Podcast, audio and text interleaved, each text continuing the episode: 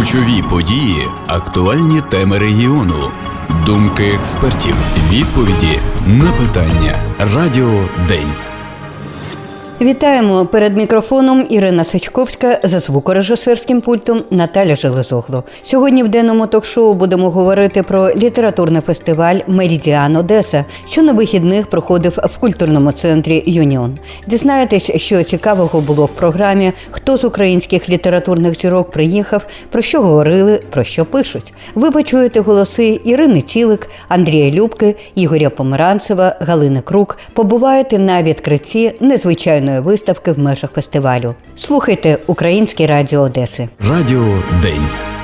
Три дні поспіль в культурному центрі Юніон можна було абсолютно безкоштовно зануритися в цікавий і різноманітний світ української сучасної літератури. З 12 до 22 години три дні поспіль говорили про війну, про життя і смерть, і про любов, про літературу, і чому вона така важлива для нас всіх саме зараз. Презентували найсвіжіші книжки українських авторів. Деякі з них тільки готуються вийти друком, слухали поезію і прозу. Під час повітряних тривог, а їх чимало було в ці вихідні. Учасники спускались до сховища і звідти з маленької кімнатки, де ледь помістилися столик, два стільці і знімальна група, продовжували свої розмови про літературу і війну. А глядачі-слухачі в навушниках та без, ховаючись у безпечних місцях, хто де слухали і дивились онлайн. Вельми специфічна атмосфера, яка насправді дуже єднала. І коли недільним пізнім вечором почалась довга тривога, під час якої обстрілювали ракетами та дронами Одесу, в підземній галереї центру тривав останній івент фестивалю концерт одеської поетеси і журналістки Тетяни Мілімко. І глядачі стоячи слухали, гортаючи стрічку новин і моніторингових каналів. Протягом всіх трьох днів можна було придбати книжки, і особисто мене вразило, скільки в нас зараз видається української літератури, і які ці книжки красиві і ошатні, з якою любов'ю і смаком зроблені. Принагідно можна було свіже придбану книжку підписати в автора і навіть сфотографуватися разом. Щодо того, про що пишуть і про що говорять сьогодні українці, послухаємо трішки далі. А зараз маленький фрагмент відкриття. Меридіан Одеса. Ми вітаємо вас і ми щасливі відкрити нашу прекрасну триденну літературну мистецьку подію. Надаю слово директорці наших фестивалів, головній редакторці видавництва Мірідіан Черновіць, директорці поетичних читань Мірідіан Одеса Євгенії Лопаті. Дякую. Без представлення це був Святослав Помаранцев, президент міжнародної літературної корпорації Меридіан Черновіць, людина, чиє коріння і любов до Одеси привели нас сюди. Ми в Одесі не вперше і багато років проводили тут культурні події. Зокрема, у 2016 році робили тримісячний також фестиваль Меридіан Одеса. Потім з великою приємністю з нашими авторами приїздили до Одеси презентаціями книжок, з дискусійними заходами. Після початку повномасштабного вторгнення наша робота трошки змінила свій фокус, бо ми, як корпорація, як видавництво, яке базується у Чернівцях, багато робили для становлення Чернівців на культурній мапі Європи і присвячували себе популяризації української культури літератури за кордоном. Ми робили можливим звучання українського голосу культурного в Європі. А після початку повномасштабного вторгнення ми продовжили робити це, але Надзвичайно важливим нам видавалося видається досі підтримувати українську культуру в Україні і особливо на півдні України. Які часи такі власне і фестивалі, тому багато буде в нашій програмі про війну, багато буде про боротьбу українського народу, і ми щасливі тому, що це важлива тема, яку нам потрібно проговорити, але це і дуже якісна, хороша українська література, і в програмі кожен знайде щось цікаве для себе. Навіть просто перелічити імена учасників фестивалю зайняло би чимало ефірного часу. Тому пропоную повірити на слово організаторам. Справді, будь-які твори за жанрами і дуже різні автори за характерами, творчими уподобаннями і стилями від дитячої літератури до есеїстики, філософської прози, документальної повісті, багато поезії. Як і про що пишуть, далі поговоримо з авторами. А зараз, як і обіцяли, побуваємо на незвичайній виставці виставці, якою власне і відкрився фестиваль. Тут в експозиції було представлено картини і книги, точніше, пари. Картин і книжок, картини, які були спеціально створені для обкладинок. Я особисто таке бачила вперше. Дуже цікаво. Зібрав цю надзвичайну колекцію Станіслав Помаранцев, президент фестивалю, видавець і бізнесмен. Коли його спитали на відкритті, як він почав збирати таку незвичайну колекцію, він віджартувався. Найдорожчі художників України я почав купувати із-за бідності. Справа в тому, що в мене є син. А та справа, якою я займаюсь, організація поетичних фестивалів і видання книжок, в дальній перспективі ніякими серйозними статками не обіцяють. Да, ніхто не обіцяє. А я дуже хвилювався, а що ж я залишу після себе своєму синові. І тому із-за того, що я переймався цим питанням, я почав думати і придумав, що я почну купувати предмети мистецтва, популяризувати їх через те, що вони є обкладинками книжок, які точно будуть продаватися. Таким чином я зроблю ці картини впізнаваними, і вже мій син Семен, а можливо і Семенович, буде володіти чималою колекцією на декілька мільйонів чогось там. Ось такі справи. А що було перше, книжка чи картина? Що вас надихало? Бідність. Трішки поговорили з однією з авторок художниць, яка багато працює з книжками Сергія Жадана Катерина Косяненко. Це не ілюстрації, це паралельний візуальний ряд до літератури. І я маю одну із освіт художника театру і кіно. Наші вчителі, наш найвідоміший вчитель Данило Данилович Лідер нас вчив. Коли ми готувалися стати художниками театру і кіно, що художник завжди має розповісти паралельну історію свою. Він не має повторювати літературну складову, він має вибудувати свій паралельний ряд драматургічний. Цей ряд будується візуальними засобами для того, щоб підтримати задумку автора сценарію, автора режисера, тому що у кожного з учасників цього колективного процесу є своє прочитання. І коли кілька паралельних змістових рядів збігаються, тоді твір виходить потужним. І власне. Це не ілюстрації, це паралельний візуальний ряд. Тому що коли Слава запропонував працювати разом, він прислав мені тексти списку кораблів. Я була шалено перестрашена, тому що Жадан дійсно потужний поет, письменник, і я була перелякана тим, що я просто не зможу відповідати оцій космічності його образів. І коли я зрозуміла, що треба паралельно вибудовувати, мені одразу стало легше. І як я сьогодні казала на сцені, коли Сергій сказав, що Катя малює те, про що я пишу, тоді я зрозуміла, що я маю певну свободу малювати те, що я хочу, те, що я відчуваю. І ця моя свобода вона збігається із свободою Сергія. Я не кажу, що я рівнозначний художник, тому що Жадан дійсно геній. Але я відчула, що ми можемо разом йти цим шляхом, бо воно виглядатиме органічно. Цікаво, коли є певне замовлення конкретне, там список кораблів або орден мовчальниць. Я читаю, я заглиблююся в те, що написав автор.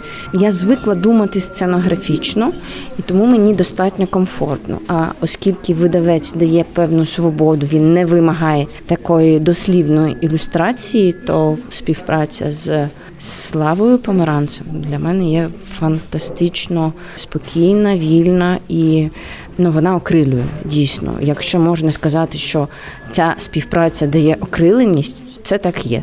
Радіо День. А тепер, власне, до літератури. Андрій Любка, письменник і волонтер, не тільки презентував на фестивалі Меридіан Одеси свою нову книжку, яка тільки в процесі друку, він модерував певну частину зустрічей. На цьому фестивалі я не лише модератор, я вже довго працюю. Це такий окремий проект, який пов'язаний з півднем України, який ми з Меридіаном робимо у співпраці з Юсейдом та інститутом книги. Крім Одеси, ми завтра вирушаємо Миколаїв, Херсон, Запоріжжя, і це важливо, тому що ми приїхали сюди не тільки розповідати, але більше слухати. Більше слухати для того, щоб сюди приїхали важливі голоси української літератури, важливі журналісти, і вони також поспілкувалися з місцевими людьми, зафіксували ті болючі точки або ті зміни, які зараз відбуваються в свідомості людей на півдні, людей, які живуть під загрозою постійних обстрілів, і також щоб ми могли продемонструвати свою солідарність, коли багато різних заходів понтових втікають з Одеси і під одеським іменем продовжуються десь в інших куточках країни чи за кордоном. Ми навпаки приїхали сюди, щоб показати, що Одеса це велика і важлива столиця культури в Україні, і ми нікуди не збираємося звідси йти. Це символічно. У цьому проєкті я працюю як арт-куратор, тобто я його частково формував цю концепцію, що ми хочемо тут робити. І для мене це дуже важливо, бо власна творчість це частково про его. Власна творчість це частково про те, щоб презентувати себе, робити кар'єру, щось досягати. Це нормально, це людські амбіції.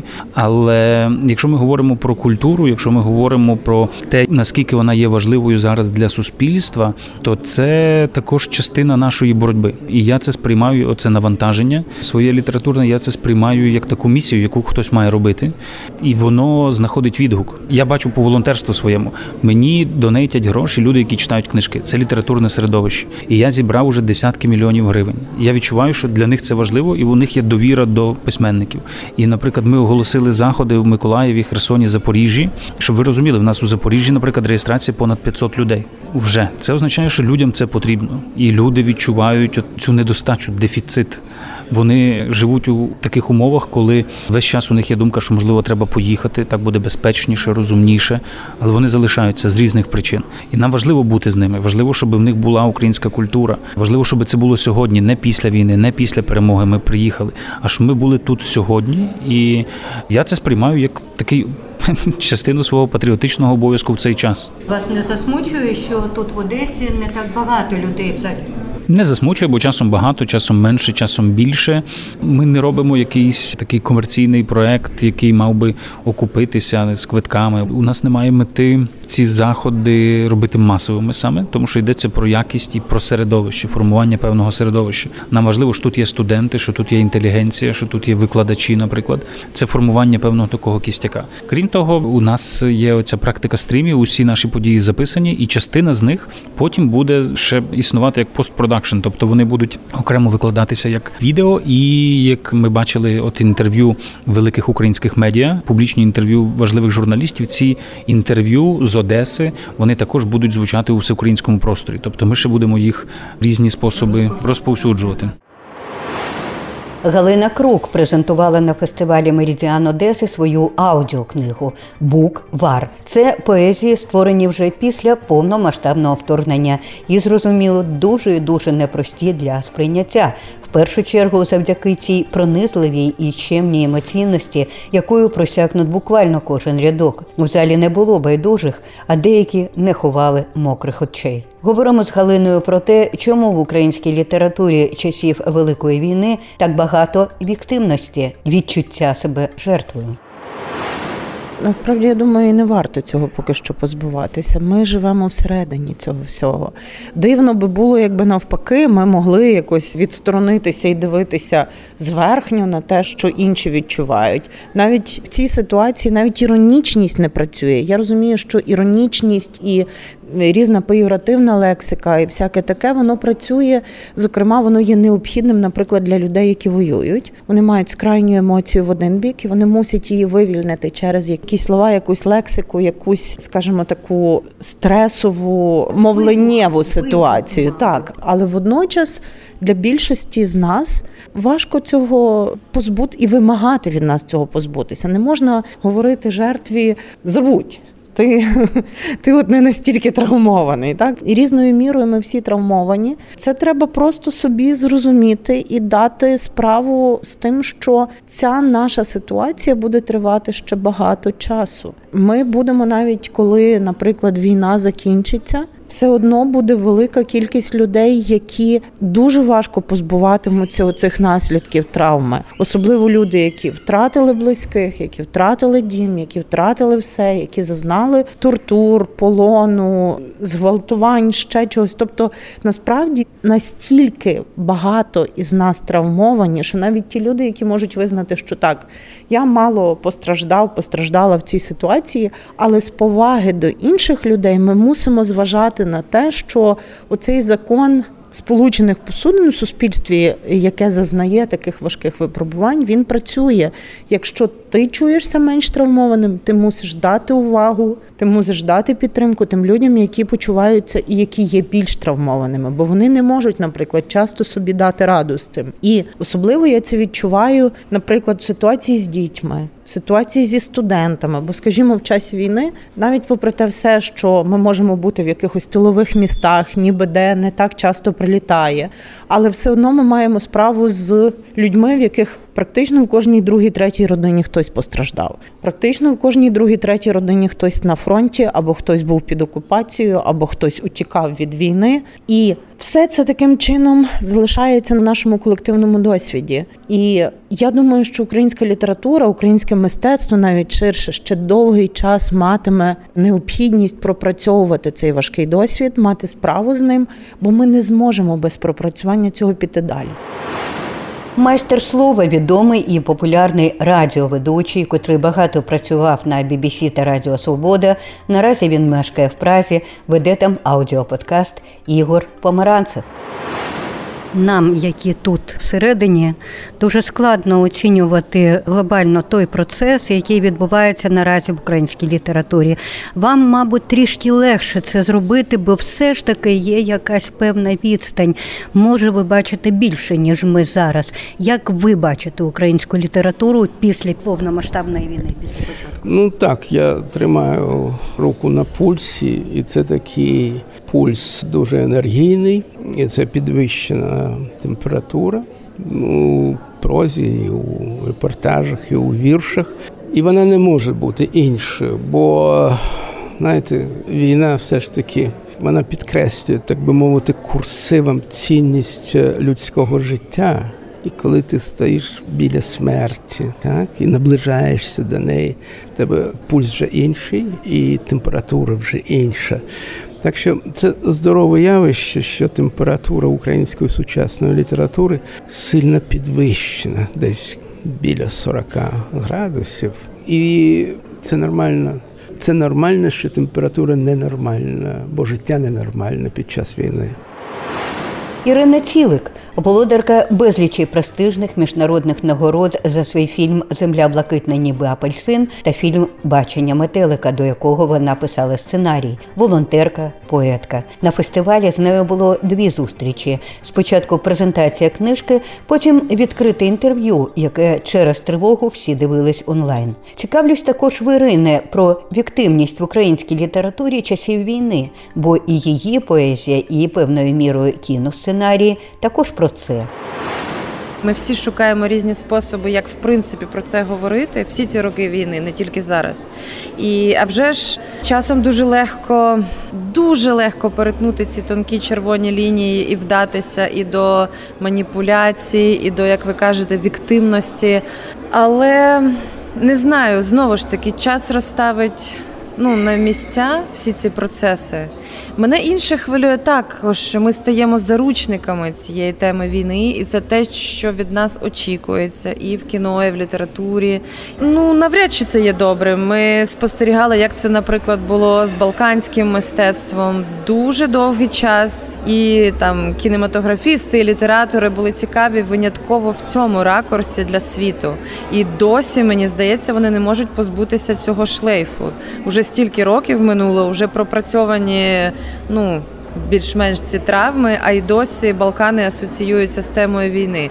Тому Україна, звісно, теж зайшла в цю. Ми певною мірою зайшли в цю пастку. Я навіть бачу це от останні два роки, наприклад, вибір фестивалів. Ті українські фільми, які подавалися, був великий попит на фільми про війну, про жінок на війні. Ну тобто, всі оці дуже актуальні, важливі. Але фільми на інші теми ну часто було відчуття, що вони не попадають в цю нішу. Це на цю не цікаво. не цікаво. Ну і так є велика небезпека, але з іншого боку, Я дивлюся, ну загалом те, що відбувається останні два роки, бо я ще як спікерка багато їжу по світу. Це така несподівана для мене роль, яку я не обирала, але вона якось сама обрала мене. І я загалом відчуваю жадібний інтерес до пізнання того, хто є українці. Зараз він можливо, хоча ні, не спадає по-різному, залежить від країни, від аудиторії. Я все одно досі бачу. І часто є відчуття, що ці люди європейці, там Центральна, Західна Європа, не кажучи вже про Північну Америку і так далі, вони настільки ошелешені тим, що вони нічого не знали про існування такої цікавої нації, як українці, що в принципі їм цікаво багато чого. І зараз ми чи не вперше отримали шанс на цю суб'єктність, на те, щоб ми своїми власними голосами розповідали про себе, про себе сьогоднішніх, про себе вчорашніх. Це те, що ми теж постійно розповідаємо на цих майданчиках, і мені здається, цим потрібно користатися. Поки оце вікно інтересу не закрилося, потрібно розповідати різні історії, тому що а вже ж сьогоднішні події важливі, але їх неможливо осмислити без розуміння того, що було вчора, що було в 20 столітті, що відбувалося з Україною. Ну і тому мусимо якось це все розповідати. І на цьому на сьогодні завершимо. Завтра в програмі Радіо День ми продовжимо розповідати про літературний фестиваль Меридіан Одеси. І ви разом з нами побуваєте на вечорі, присвяченому Олександру Ройтбурту, де нашого видатного художника і директора музею згадували Сергій Жадан, Соня Кошкіна та Станіслав Помаранцев. Слухайте програму завтра у цій же порі. Наступного тижня ми познайомимо вас з учасниками фестивалю літераторами, які несуть службу в Збройних силах України. Для вас працює команда Українського радіо Одеси. Програму підготували і провели журналістка Ірина Сичковська та звукорежисерка Наталя Железогло. Переможемо разом! Слава Україні! Ключові події, актуальні теми регіону, думки експертів, відповіді на питання. Радіо День.